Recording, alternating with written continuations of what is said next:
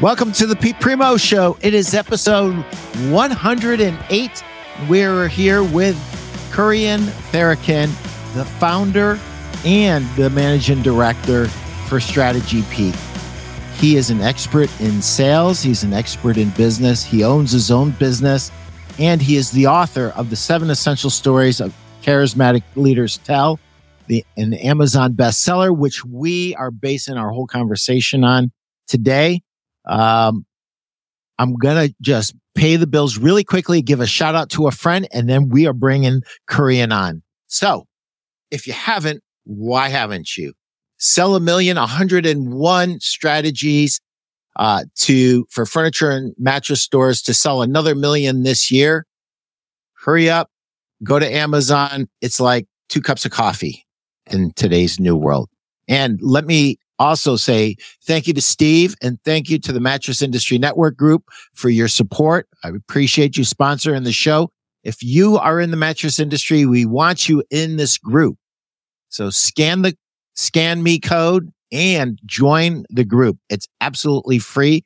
The Mattress Industries Network core values are helping others to build, market, sell, and succeed in the mattress industry. All kinds of people are in here.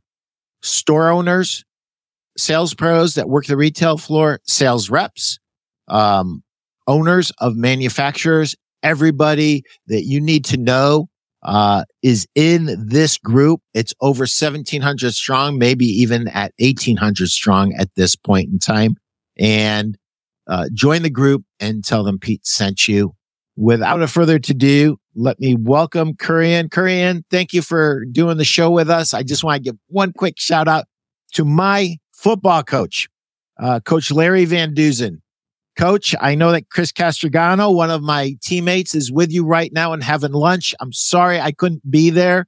I want to let you know I love you and thank you for everything that you did for me um, as a player and as a human being over the last 40 years. You know, eh, you know, winning awards and winning championships is great.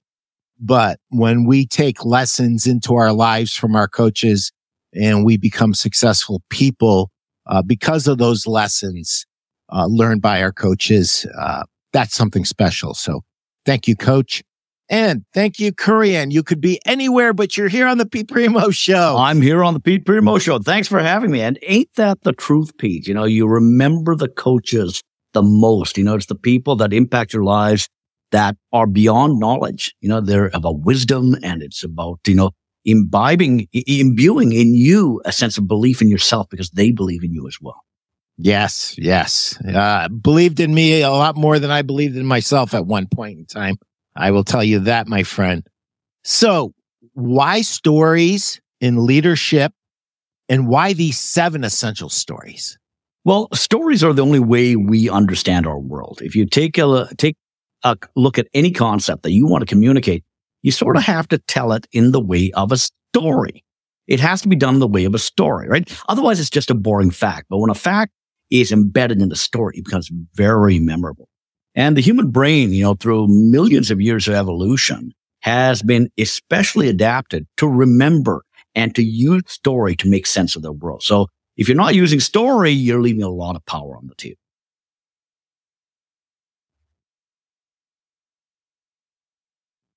Truer words haven't been spoken. I will tell you this. I learned it. Uh, whoever the Facebook user is, I'm guessing it's Scott Vaughn in between ups. And just so you know, I've heard from several ac- accounts that said they aren't going to make it on the show because they're doing so much business on President's Day. So guys, go write up that business, do your thing. This lives on YouTube forever. So go do your thing. Um, you know, I stumbled on telling stories as a way to kind of get over the employee's anxiety that I was even speaking to him or her. Uh, because as an authority figure, you know, specifically as a general manager and a store manager when I was in retail before I got on the wholesale side of it, immediately when you start to code, um, defenses go up. And to me, telling a story that has the lesson in it that you want them to get just kind of lowers that resistance and it makes it not personal. Stealth coaching comes yes radar. you know, when you hear a story, uh, when you hear a story, you can get a lesson without being accused of anything. You know, and uh, that accusations and such, uh, even though it may be perfectly applicable to you, the defense barriers are up so high that is very difficult to uh, get the actual lesson out of it because you're not listening. You know, you're looking to just respond and be defensive in that process. So great coaches use uh, great storytelling. Um, one of the things that you had asked me earlier, why these seven stories specifically? And um, the reason why is because when I looked at it, uh, I found that there, who was it? Um, Steve Jobs had an old marketing coach when he first started off Apple, way back when in the 70s. And it's a fellow by the name of Regis McKenna. And Regis said that great marketing takes its cues from great religion. And if you take a look at it, you know, there have been thousands of religions uh, throughout history, but today, you know, we have some very dominant ones. And they are dominant because they are able to get their message forward. And that message, message resonates. And it also is then repetitive. It, it is communicated again and again. It's resonant, right? And you have that echo factor as well because the stories are so believable. The stories are so uh, embedded in what people want. And what they want are these seven stories. And the stories are there because the stories are primal in nature. They answer primal questions in everybody's heads. And if you take a look at it, you know, I often say that uh, religion, uh, great marketing takes its cues from a great religion. That's right from Regis McKenna. But if you take a look at it, every business has a religion as well. Now, it's not about worshiping the boss as God. You know, it's not about that. But the religion is based in its core values right? And the core values are then embedded in a belief system and the belief systems are then embedded in culture and culture is the operating system, right? And I forget who actually said that. It was a uh, fellow from the '60s, you know, that uh, culture is the operating system, but uh, that is the the software that guides behavior, even when there is no one around to reward, punish, or uh, reward or punish that behavior. You know, no one's there to watch, reward, or punish that behavior. People just know what the right thing to do is. So the religion is culture, right? And uh, the what you worship are the core values of that organization. And then these seven stories help communicate what the core values are. So let's get into it. Give me let's a, do it. Give me a story. Well, there's seven key stories, as I told you, right? And the, at the very beginning, if you take a look at this, every great religion has these seven stories. At the beginning, okay, in the beginning, right from uh, Genesis. And, you know, Christianity and Judaism and Islam, they're all Abrahamic religion. Uh, and there's always a creation story. Every religion has a creation story. How did this start? What was the inciting incident? You know, what propelled people to action? And when people understand that, they understand the motives behind why you're doing what you're doing. And when we talk about who the audience here is, it's more than just your customers. It's your employees, your stakeholders of various kind, your investors, right? It could even be your family who then understands why you're putting in such long hours in what you're doing. So story one is always about creation and origin. And if you don't know story one of an organization, then you're missing out on a key aspect of what that is. Uh, we all know about Hewlett Packard. We all know about, uh, Apple computer, uh, you know, founded in garages and we probably know the people that were in the garage, right? And those kinds of things. And when you're deeply embedded in a brand, you want to understand that brand as much as possible. But the converse is also true. If you want your brand deeply embedded, you have to tell these stories. So, question for you store owners. What is your origin story? And are you sharing it? Are you sharing it? Can can the person who sells your products repeat it to the customer? Can the person who delivers the products, the last touch in the customer's home, could they repeat your origin story? These are tough questions that you should be able to answer. What's the next one? Story number two is our identity, beliefs, and values. And we talked about values a little earlier, but who are we as people? What do we believe in? What is the central organizing set of principles, high order principles which are what values are that guide our behavior. What must we never do, always do, and what must we, what we must always hold sacred. And so when you have these values clearly communicated, everybody gets to be able to see whether their actions are consistent and aligned with the values that the company espouses. What are the values of the business? And if you take a look at a company like Apple, you know, one of the clearest values that uh, the company has is based on design principle. And design principles are not just about how things look, it's about how they work. And uh, Apple's products are some of the fluid products on an interface basis that you can have, except for iTunes. I don't quite understand the iTunes part of it, but everything else, you know, it, it is so intuitive as to how you are to operate it. You barely need an operating manual to be able to uh, use an Apple product. How do we operate? This is great. Justin, Justin was just up. What did he have to say? Chris, can you pull Justin's comment up? I saw it there for a second and it was really, really good. And People don't buy products; they buy that product story and how that story makes them feel. Yeah, I absolutely agree. People don't buy from companies; they buy the story of that company and how the values relate to them. That's correct. And in fact, that goes to the story three. Let's go. Let's roll. Justin, Justin, you're way ahead of the game, pal. So, uh, story number three, and this is what, what, I say. I do a lot of coaching to startups and coach startups. You know, I, I, the startups that I coach, uh, they're founded by engineers and scientists, and they did not go to school to earn their PhD in sales. They re- they have it in chemistry and they have it in, you know, physics and things like that, right? And so we needed a way to be able to communicate the core value propositions of why people should buy without having to embed them in some kind of a Dale Carnegie sales program or something like that, because they're not going to do that. The easiest way to do that is through story. But there's the one key story that will allow you to embed those value propositions better than any other. Now, they all seven stories work together, but this is the key story you tell.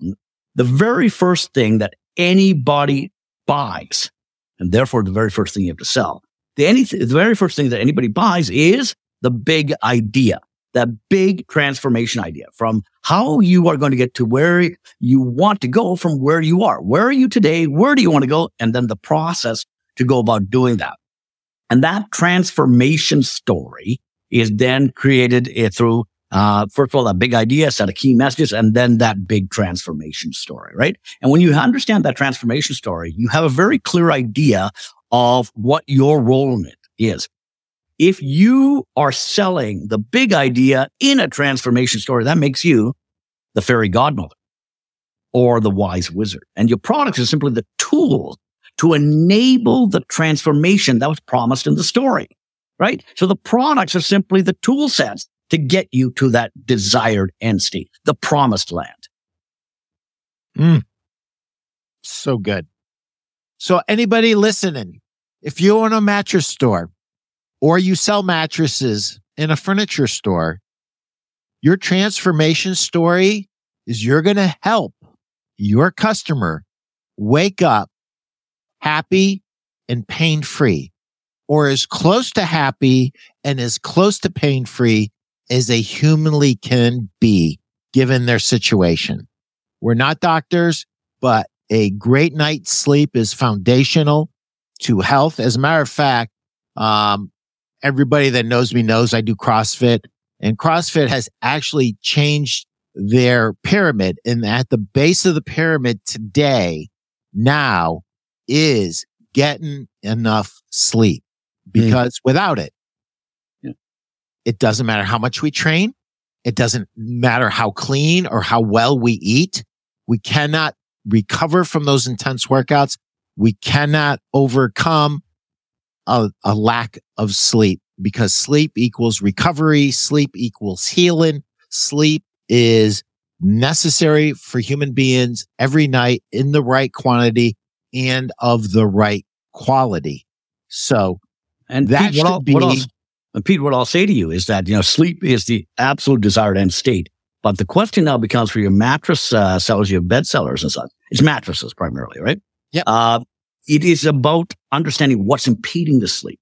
And I forget which one of the uh, manufacturers is uh, positioning on this right now, but it's all about, you know, your partner snoring. So you have two separate beds going up and down, right? Sleep And number. Sleep number. There you go, right? And that's Yep. all about getting in a better sleep, not through a more comfy mattress, but rather by adjusting the heights of the various sides of the bed so that you will get a better, uh, what's a breathing pattern in your partner. It's about your partner even. It's not necessarily even about yourself. Yeah. And when you find out what they want,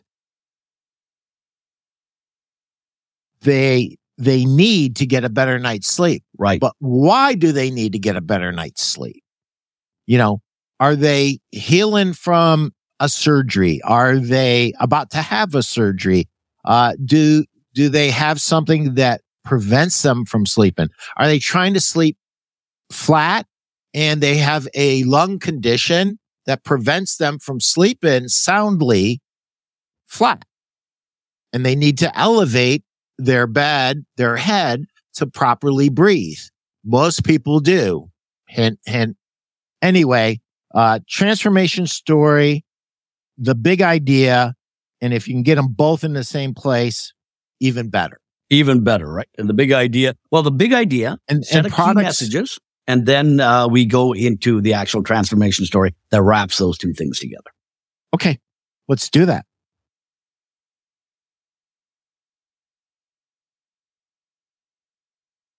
So is that number four and five? That's number three. So creation origin, our identity, values, and beliefs. And then the big idea is number three, Th- story number three.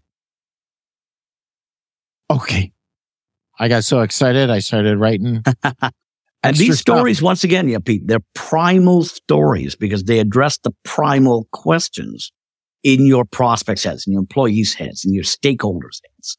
And once you fill all of these in, they understand you. They identify with you.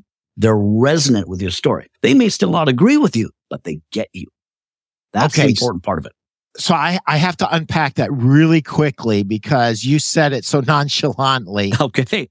This is for my sales reps out there. Sure. All right. In a B2B uh, sale, there's not just one stakeholder with these biggest, bigger companies. You have multiple stakeholders. Right. You have a founder, you have a CEO, you have a president, uh, you have the immediate buyer, and then you have all the people that are going to be involved in implementation. You need to have them all on your side. Yeah. So in larger B2B sales, what he just said about stakeholders is so big that I just wanted to unpack that a little bit. Uh, one of the things that I learned about Kurian uh, over the weekend, watching so many videos about him, is he's not just a sales guy. He's not just a marketing guy. He is an overall business wizard. And uh, one of the uh, shows that I watched you on about how to get a company ready to sell and all of the that went into that. I said, "Oh my gosh, I've got a PhD guy coming in, and this is like a a, a BA level show, and uh, we're gonna have to elevate our game with uh, and make make sure that we we get as much wisdom and knowledge from Kurian as possible." So. Sorry, I took a minute to unpack. That. good. Let's go to story number four. Okay, so what you're talking about, though, let's just unpack what you just said, though. Okay, so Sure. what we do is we go into a concept called role-based value propositions. And so the value proposition, so there's a stack of value propositions, and they may be role-based or they may be just uh, a stack within the actual world you're talking to. So, uh, what does a snorer want, and what does the person you know who is damaged by their snoring, who has to put up with the snoring, Right. And those are two sets of value propositions, right? But in uh, role-based value propositions in an organizational hier- hierarchy, let's talk about how you would sell commercial insurance. Uh, the CEO of the company knows we need to have commercial insurance that addresses our employees' uh, disability issues and you know emergency issues, that kind of stuff, right? So we know that and we need to do that because our uh, board wants that, and the CFO is then going to say, "Okay, absolutely, we need that, but how much is it going to cost?" And then the branch manager says, okay, that is good, but will it address these specific uh, items that we are facing on our factory floor here in Milwaukee? And those are different than different uh, than other factory floors uh, down in Japan or wherever else it is. And then finally just keeps cascading down to the employee themselves on the floor. And his only question is, is this short term or long term disability? Okay. Uh, is this going to be something like is portable? You know, those, those are the kind of questions. And so each level goes in. And is this, uh, I start off saying it's commercial insurance. It's actually disability insurance we're talking about, right? But, um, you can see that what you focus on at the different levels of roles will be different, but the entire stack needs to be there in order for the policy to be right. But what you emphasize at each level is going to be different. Okay. Let's go to story number four. Story number four is the enemy we face. And the enemy we face is anything that provides polarity, you know, from where you are today to where you want to go and what's impeding you. That can be a person. That can be uh, organizations. That can be the weather in Texas. You know, I was just down in Austin a couple of weeks ago. They had a nice little blitz there, you know, ice storm, etc. The place was absolutely shut down. Well, the weather is the enemy we face. And so now that allows you to assemble your forces to battle the enemy. And anything that allows you to coalesce your people's energies in the same direction allows you to focus that energy into something very positive, right? So, and enemy we face, you know, it doesn't always have to be something negative. You can either fight against something or you can fight for something. You can fight against childhood poverty or you can fight for adult literacy. Okay. And it's just a lens on how you do it. Opposite sides of the same coin. Yep. 100%. So what is it, Pete? In could be the weather, could be a competitor. Could be a competitor. It could be our lack of really committed to our values and really executing well, right? It, it could be internal. It could be internal. Uh, yeah, absolutely. You know, sometimes the enemy we face is the enemy within. Right. Uh, here are the stated values. Management is not living up to it. Leadership is not leading up, uh, living up to it. Know, so what is it for? So now we have a large degree of what is it? Disillusionment and then resulting complacency with, ah, these guys don't. So you're going to have a very lethargic organization uh, with that kind of thing. Eh, the enemy within is sometimes one of the worst enemies to face because they are not readily apparent. I got some great stories, uh, military stories around that uh, in the book. And, you know, it, it is very devastating to see that you are the problem. But unless you root that out, you know, it's very difficult to extinguish all of the ill of of bad things that can happen as a, as a result of that. Awesome. Number five, the mighty winds. Now, what I say is that every business is like a sail ship, not a powerboat. It's a sail ship. And sailing ships, by definition, have to have wind to billow their sails. Right. So without the wind, you're going to sit still. If it's counter to, if your ship is counter to the wind, uh, you are going to capsize. Uh, if the ship cannot fully take advantage of the prevailing winds, then you're going to be very inefficient. And the winds in this case are the seven macro, sorry, the six macro forces. So societal forces, technological, uh, eco, um, environmental, economic, political, and legislative forces. Those are six forces. And when those six forces, if you are aligned with those forces, then you are using free energy of this wind, natural wind that's there. Now, I've got a great story about a fellow that uh, started a CD rental company in 1992, 93. Booming business. Of course, what you did with the CDs is you took them home, you ripped off all the tracks, and then you, ripped, you the rental the next day. Now you got your, you know, you burned your uh, new CD based on the rental you just bought. And he was doing a booming business, completely legal, and away you go, right? He was doing so successful, and we're up in Canada. And he was doing so successful that he opened up another store in 1994 in Calgary, which is about 180 miles south of here. And he was just in time for the passage of NAFTA 1, the North American Free Trade Agreement. NAFTA 1, 1994. Mm. And that was the year that in the fine print, it absolutely outlawed the rental of compact discs. overnight, he had no business. Now, NAFTA wasn't negotiated overnight. It had been, uh, it was being negotiated for years, for years, right? So he or his lawyers for sure should have known that something was going to be afoot here. But uh, immediately, you know, the legislative wind came in and completely capsized the ship. Wow. And so when we're addressing the mighty winds, a lot of this is self education, right? It is being aware of these, these micro factors that can, you know, for instance, last week, guys, I said, you're negotiating, um, you're, you're negotiating a lease, but you haven't even, uh, done a, um, an inspection of, of the business. One of my, my dear friends and dealers almost bought a multi-million dollar warehouse that was full of a, asbestos. It was literal, literally a, a killer. Uh, it killed the deal, but they love me forever because I brought that to their attention. Yeah. They're originally from another country. So they had no idea of asbestos. It's something us Americans take for granted, but they didn't have asbestos where they came uh, from. Right. Right. It was not a factor. It was not on their radar. And they, these are smart business guys.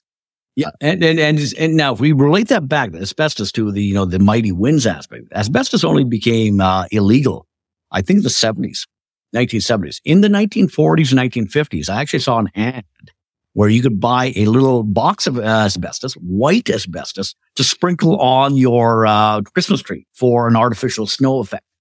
Oh Lord, have mercy! You know, yeah, and you know, it's so one day it's legal, the other day, next day it isn't. In 1898, heroin was marketed as a perfect cure to uh, morphine addiction. Heroin. 1898, the Bayer Corporation, right? But of course, now legislatively it comes in and it's quickly outlawed because it's more addictive than morphine.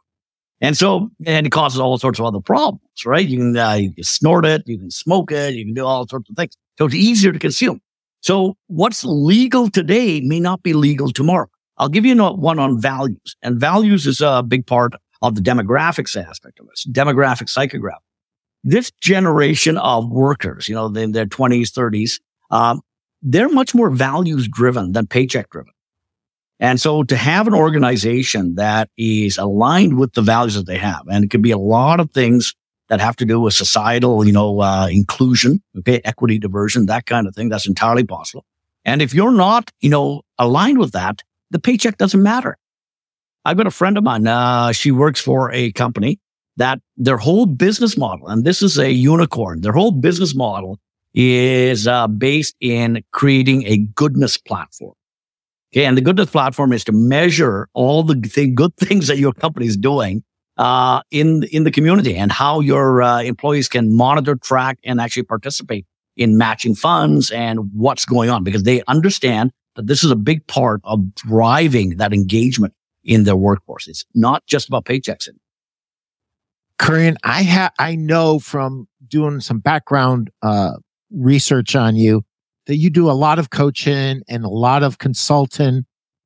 When it comes to these, how does a business owner educate him or herself to be in tune with the things that they need to be in tune with to protect their business as they grow so they don't get, um, you know, sidetracked by one of these things. I actually had uh, a friend of mine years and years ago. He got legislated out of business. He started, he came up with a great idea.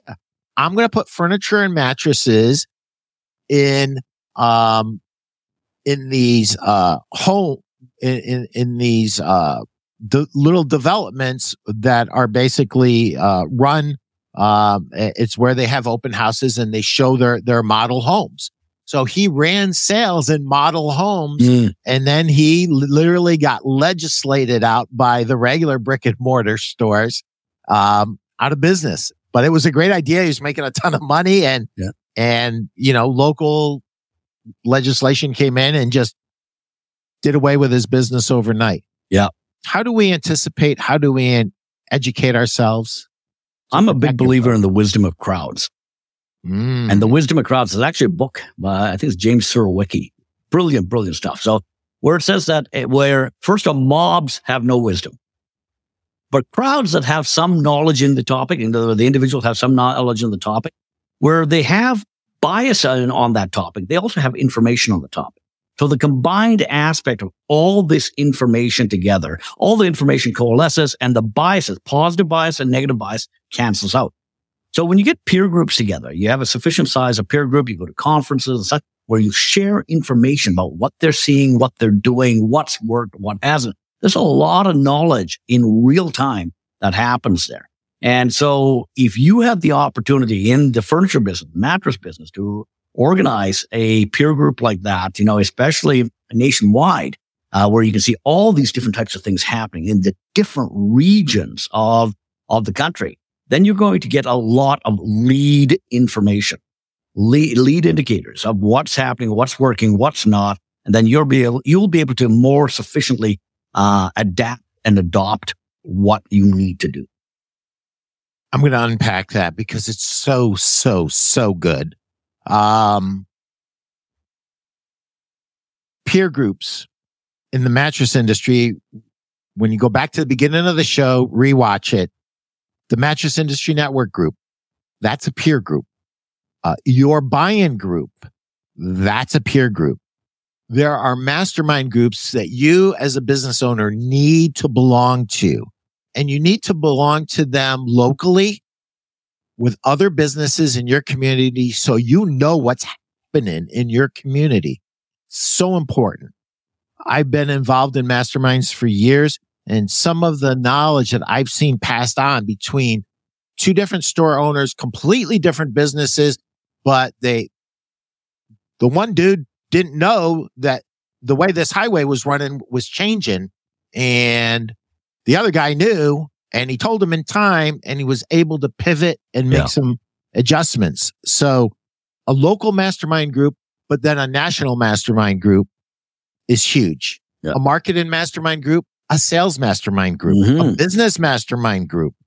These are all things that can be invaluable to you, but start simply with this. If you go, Pete, you know, those things cost money. I, I, I get that. I get that. So start by using your phone and reaching out to other people. You know, I have a great young business owner in Columbus, Ohio, and I, I just, I, I love this guy's get up and go. I love how he goes out and he seeks answers and he'll say, I was talking to blah, blah, blah in Texas. I was talking to blah, blah, blah in Maine. I was talking to blah, blah, blah in Florida. And I'm like, that's great keep doing that. Keep reaching out to people, having real phone uh, conversations with your peers that you see in the mattress industry group or that you just have met uh, at a market perhaps and really reach as deep into your industry as possible and into your community it might even be more important. So that's number five. And that's boy, the mighty wins. That that's huge because huge. you could just get wiped out and not even know it if you're just, you know, it, it's it's good to focus on your business and to execute at each point. Yeah, but you have to be aware of what's happening around you, not so that you're solely focused and you're just getting blown around by the wind, but so that if it's really a mighty gale force wind, you know what it is. You can button down the hatches and you can be ready for it if it's that big. So anything else you want to add to yeah, the winds don't care they create uh, you know tsunamis of opportunity and tidal waves of destruction in their path right um, 1969 a little thing called the internet connected four computers to transfer files. Uh, but by 1994, it was the World Wide Web, which by the 1990, uh, late 1990s, early 2000s have created multi-hundred billion dollar uh, industries, multi-hundred billion dollar industries and hundred billion dollar fortunes in its wake as well. And it has completely destroyed other industries. Uh, there's no such thing as a typewriter industry anymore. Everybody does their own word processing because they have access, you know, to something as free as Google Docs or something as, uh, what is it, uh, available as Microsoft Word, right? But that's all part of the technology evolution of that internet and these uh, underlying uh, technologies of integrated circuits and microprocessors that allowed all of this power now to rest in an individual's hands. So once again, the, the macro winds don't care, right? You just have to be really aware of them. And if you see this coming, you can pivot with it and you can take your customers with you. Yeah. Instead of just getting wiped out. Just getting wiped out. I, I forget when it was, like in 1968, 1969, something like that. You know, early 70s for sure. Uh, Intel was in the microprocess. Uh, sorry, they were in the uh, dynamic random access memory business. So they're in the memory business. They could see no way out of this because the margins are just continually being compressed, compressed, compressed, compressed. And the Japanese were just getting much more efficient at uh, producing uh, the the uh, the RAM, right, and being able to get a profit. They just could not catch the Japanese. So uh, Andy Groves and uh, one of the other guys, I think it was uh, Gordon Moore, walked symbolically walked out the revolving turnstile at the front of the building, walked back in. That was their exit out of the RAM business and their entry into fully tripling down, doubling down on the Microsoft microprocessor business. And that's why they became the multi hundred billion dollar operation uh, that they eventually became. Now they have other issues right now, but that was the dramatic turnaround, you know, that allowed them to focus on what was working. Where are the winds blowing to? And what are they extinguishing in the process? Wow. What are they extinguishing in the process? Yeah. Stuart Segura, do you have some book and or tips on how to improve storytelling and business marketing? I am definitely weak in this area and I feel like my story is kind of dull. I need to get over that. I, have got a great book for you. I got a great book for you. That's a great question. And I'm going to let uh, our friend Kurian answer that. But I just want to say one thing. Thank you. Thank you for asking the question that everybody that was watching this uh, podcast was ask, asking themselves, but didn't have the gumption to put it in. So thank you very much. And I am going to let Kurian answer your Stuart, question. I got a great book for you. It's called The Seven Essential Stories Charismatic Leaders Tell. That's the book we're discussing today. Uh, you can find it on uh, Amazon. But if you come to my website, there's my website. There's the book. If you come to my uh, website, the seven uh, strategy peak on the right side, you can download a chapter plus an infographic that'll give you all seven stories. Right. So go grab that. It's free and uh, you'll be able to use, use that this afternoon. Awesome. Thank you, Stu. Appreciate you. Okay. Where were we? Oh, number six. Number six. Six. Okay. So the first five stories are the left side of the equation. And if they're believable, it is a foregone conclusion now. It equals story number six. Now, story number six is, well, it's obvious. This is the journey we must undertake. So what do we have to do next? And so now we detail the journeys, different steps, processes, direction based on what was conclusive evidence in the previous five stories. So the journey we must undertake now is a foregone conclusion in most people's minds if the first five stories were told, were told persuasively. And number seven? And the final was number seven. And number seven is the why we will win story. Now, the why we will win story is a summation. It is uh, a shorter telling. It's, it's what we call a meta narrative of the previous six narratives six short stories. And the seventh one is a summary of those previous six stories. It's a meta narrative. And the why we will win story adds one more key element. It's called a keystone, multiple keystones maybe. And the keystones assure the win. So here's some common keystones that you will have heard from history. Uh, God is with us, superior people, superior technology, superior strategy. And there are hundreds of them, absolute hundreds of them. But when people hear the why we will win story, now they are assured of victory, right? So that's why they are now going to put all of their energies and efforts behind you. Now, one of the things that you're going to find is that out of a hundred people in an organization, and I'm making these numbers up a little, right? But out of a 100 people, all 100 won't be true believers. they won't be true believers. Uh, you, you know, the true believers may be seven or eight of those people. And you want to get to that core group of people that are then part of the social structure of the organization that can influence the other 90 and be able to bring everybody along. So you want to find your true believers in these seven stories. You want to find those true believers in your religion. And the religion is the core values of your business, right? It's not about worshiping a God. It's, not, it's about adhering to the vision, the values, and the beliefs of the founders of the business and who the current leadership is. That story has to change to remain current with the times. And so when we have those true believers in place, then you have stability in the organizational ship. Mm. Wow. So just so you know, I started off with a blank page. Very good. And I started running of places to write things and I actually had to go over uh, the page. So anybody that has not already bought the book, the seven essential stories charismatic leaders tell, uh, t- tell is huge. It's an Amazon bestseller. Go to his website. Did you say you could get it for free? well, you, you, you, can get it, uh, well, not for free. You can get the infographic for free. And the infographic. yeah, it's an huge. infographic. It'll give you all seven stories and with a little example. So the book's but, probably, but the Kindle version is three forty nine. Right? I wanted to make it affordable, so no one's getting rich off of this. It's more about getting the information out there. I did this for my clients uh, just to make sure that they had something in hand that they could quickly refer to. But you're going to find it entertaining. There's so many stories in there that are just, you know, very illustrative and very entertaining as well. Um, there's a great story in that. So the first half of the book is all about culture. Okay. Because that's what you embed the seven stories into.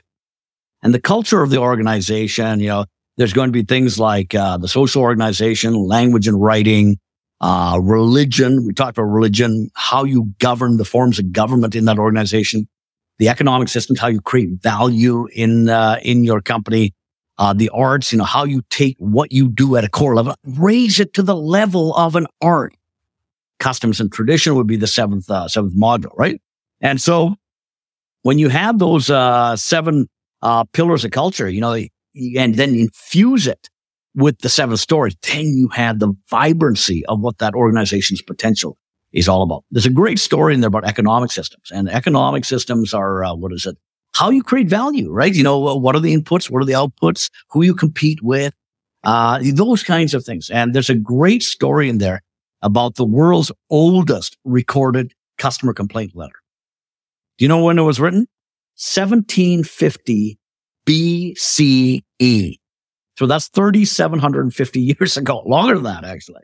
And it was uh, written on a clay tablet, uh, in cuneiform, right?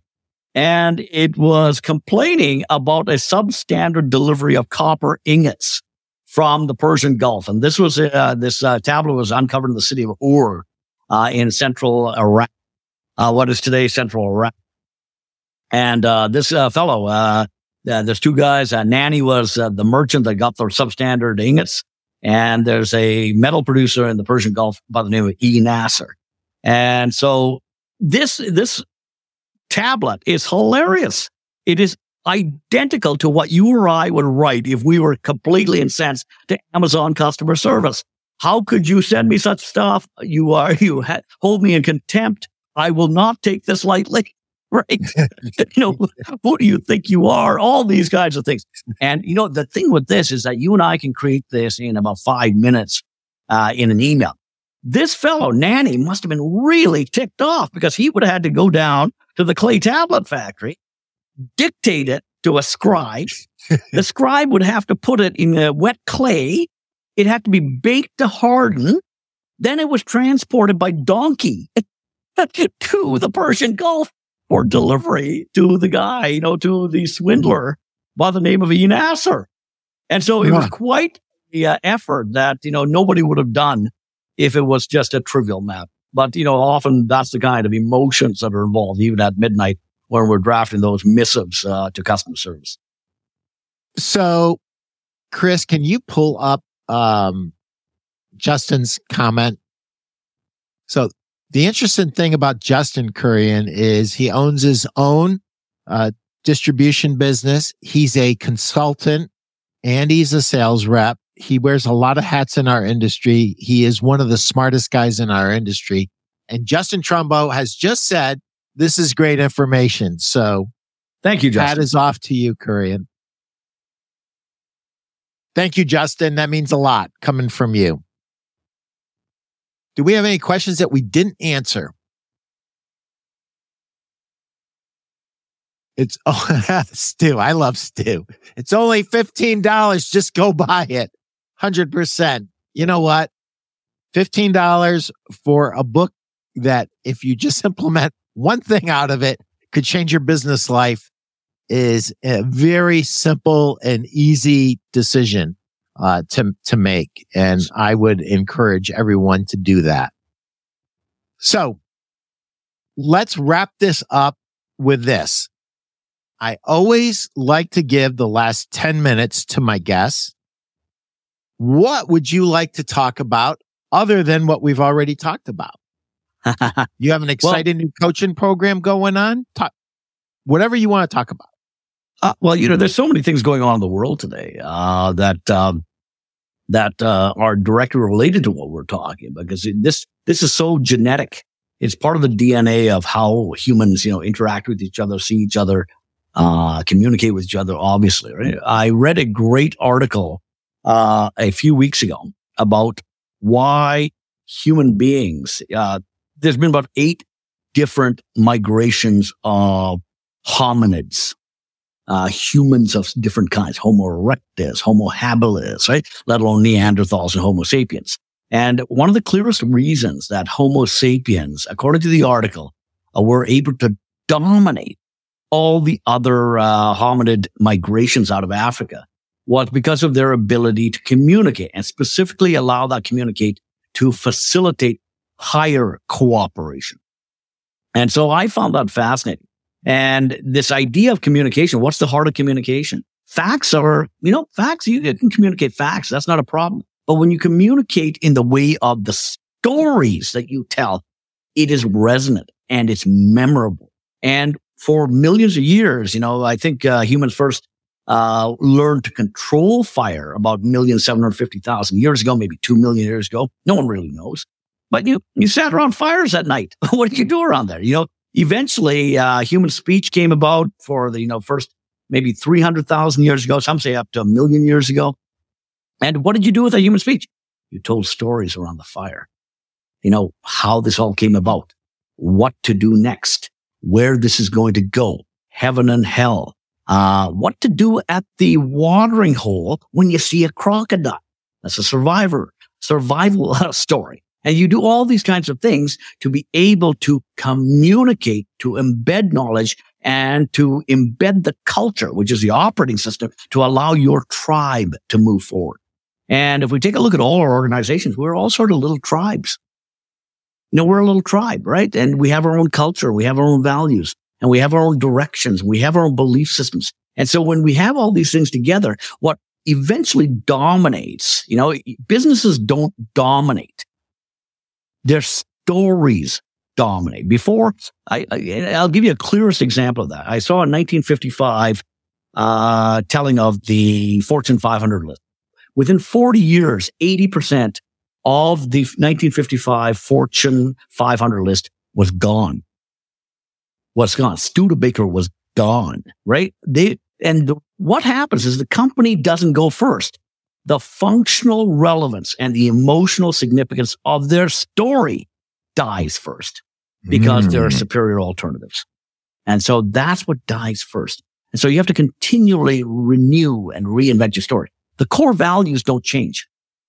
Okay. Uh, unless they're really dumb core values, right? You know, you don't see too many Nazis around running around in Germany anymore anyways, right? Uh, sort of outlawed but you know, so those core values didn't stay. But the core values of things like you know, uh, love and being able to protect your people, and you know, this idea that everybody should be able to participate uh, in in some kind of uh, uh direction of the company, and the, you know, there's all sorts of different uh, core values. Those don't change, but the stories of how you communicate that to be relevant to this time have to adapt. And when we're talking about renewing and reinventing our stories as it relates to our business, tactically, what is the best way to do that? Is, is that usually from the inside out or the outside in? It's it's both, I think. You know, so uh, we can't be insular. Uh, one of the clearest things that affect the stories of anybody, let alone any organization, is the technology that we face. And technology allows all sorts of uh, things to happen. Um, I've got all sorts of examples. The microprocessor is one of the clearest examples uh, that happened. But you know, before that, uh, it was the uh, transistor, and before that, it was the vacuum tube, right? And then uh, on it goes for them. Before that, you know, the central underpinning of all this is electricity. Uh, so each invention or uh, or innovation allowed other technologies to then build on top of this. So you have to be very clearly aware of that. But then you have to be aware of the demographic. You have to be aware, of the, the directions of the governmental and legislative policy and all these kind of things from an internal. Now, what do we do that? I'm sorry, external. What do we do about that internally in order to adapt the ship to take advantage of these new prevailing macro winds? Mm. That is so good how do you coach business owners to communicate with their employees? The primary thing is story. You know, the, the primary thing is story. Uh, before that is that you have to live your values. And so mm-hmm. in our company, so I have a digital marketing agency in addition to my strategy company.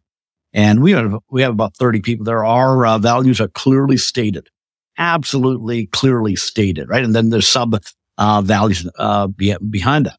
Uh, one of the clearest uh, values is mastery. Okay, so you have to be what is it? Uh, uh, masterful in what you're doing, continually learning. Another one is spirited. You have to be engaged, have energy to move things forward. And the third value, the big header value, is people first. So we mm-hmm. will always, leadership will always step in front of the train uh, for our people as long as they are following these other these other values that we have. And one of the clearest ways that we've been able to demonstrate that uh, recently is that we have had to let some people go and that we didn't let them go for any necessarily competency issues. We let them go for values oriented uh, issues. That's what it came down to. And, you know, when we tell the rest of the team about that, no one's surprised. No one's surprised because they can see that the, there's a deficit in the values they were demonstrating, the people that were let go and the values that we claim to be important to the company. And so unless we're able to live that, um, a statement of values doesn't mean anything unless you live it. Yeah. It, it's very, it's very interesting that, um, when you tolerate incompetence or bad attitudes or lack of performance, when you tolerate that, what you're saying with your actions to the rest of your team is it's okay, but it's not okay. And you lose stature in the eyes of your employees when there is a disconnect between what you profess in your words and what you tolerate in your actions. Yeah. And those Culture. things have to line up. And sometimes we do have to make difficult decisions as business owners that we do have to let some people go because they're clearly their their values are not lining up their performance is not lining up uh you know it, it's just not a fit any longer and they have to go or everything that you stand for becomes diminished yeah. and it's not easy um and and it just comes down to basically three things a, did I define the expectations clearly? Two, did I give clear and consistent feedback? And three, after they refuse to comply, after all the communication that you have done consistently, then it's time to part ways. And yeah. it, it's not easy. It should not be done lightly. I, I, I I believe that we always need to work hard to bring out the best in people and to believe in them and to give them a good name and to make them live up to that good name that we give them. And when they don't, we do have to make those decisions, and that's not always easy. Um, Culture is the uh, based on not your highest aspiration, but the lowest form of behavior you will tolerate. That's the Mhm. culture. So your toleration, the minimum standard, is based on the culture. So you can aspire all you want, right? But it's Yeah. pretty, pretty clear to everybody where the buck actually lays. Yeah, that's that's incredible. What a joy. This is I mean, we basically packed into an hour a, a master class on on leadership uh within the the the, concept of these stories. And uh we really kind of went deep on culture and uh I I think it all it just all ties together and and and guys I want you to think about this if if you're just it's just you and it's your wife and one delivery guy think about what your stories are. Think about how important they're going to be when you have two or three or four stores. And don't plan on staying small forever unless you want to. But even then these stories are important for you no matter how big of a business you have and no matter how small of a business you have it's it's important to pay attention to all the little things and to really uh strive for excellence in everything that we say or, and do and i think you just had a great example of excellence in Kurian and how he had at the the tip of his fingers a story to tell us to drive his point across. Uh, so, Kurian, there's somebody that's watching this and they're like, how do I get a hold of this dude? I want to talk to this guy. So, so uh, I wanted to quickly, uh, you know, if you're just the wife, uh, the uh, the husband, the wife, the two owners, right, Sure. and the delivery guy, there's a great story that the delivery guy needs to know. And, and I just thought of this, right? That's based on the format that we just used, right? And that is the most important part of the sale is delivered in the last mile. And Yeah. so the idea that the customer service aspect is not complete. Okay. And it's entirely in the hands of that delivery person for that last mile. And unless they understand the importance of that story, the bed's just going to be dropped off. Yeah. and and and but when the bed is in you know dropped off, the mattress is dropped off. That's actually the beginning of the next sale, Yes. Right? And so, 100%. so you need to embed that kind of story. Okay, how you get how do you get a hold of me? You see my uh, little uh, Strategy Peak logo down there. Go to strategypeak.com. You can find all my contact information on there. Connect with me on LinkedIn, and please go ahead and on the bottom right uh, column, uh, the right hand column, you'll find a free link to the infographic. Please download that. You'll be able to implement that this afternoon. That's awesome. Kurian, thank you. It's been an absolute pleasure. And uh, guys and gals, reach out to Kurian. He is looking forward to communicating with you and helping you improve your business. Whether you need business coaching, sales coaching, marketing coaching, he's available for you. And grab his book while you're at it. If you don't get this book, I'm getting it uh, right now. And uh, I hope that you all grab it as soon as possible. And thank you so much, Kurian, for being on our show. Appreciate your time and appreciate all the pearls of wisdom that you passed on to us today. Pete, thanks for having me on your show. It was a treat. My very first in Cleveland, Ohio. Yes. Thank you. Thank Okay, you. Thanks, again.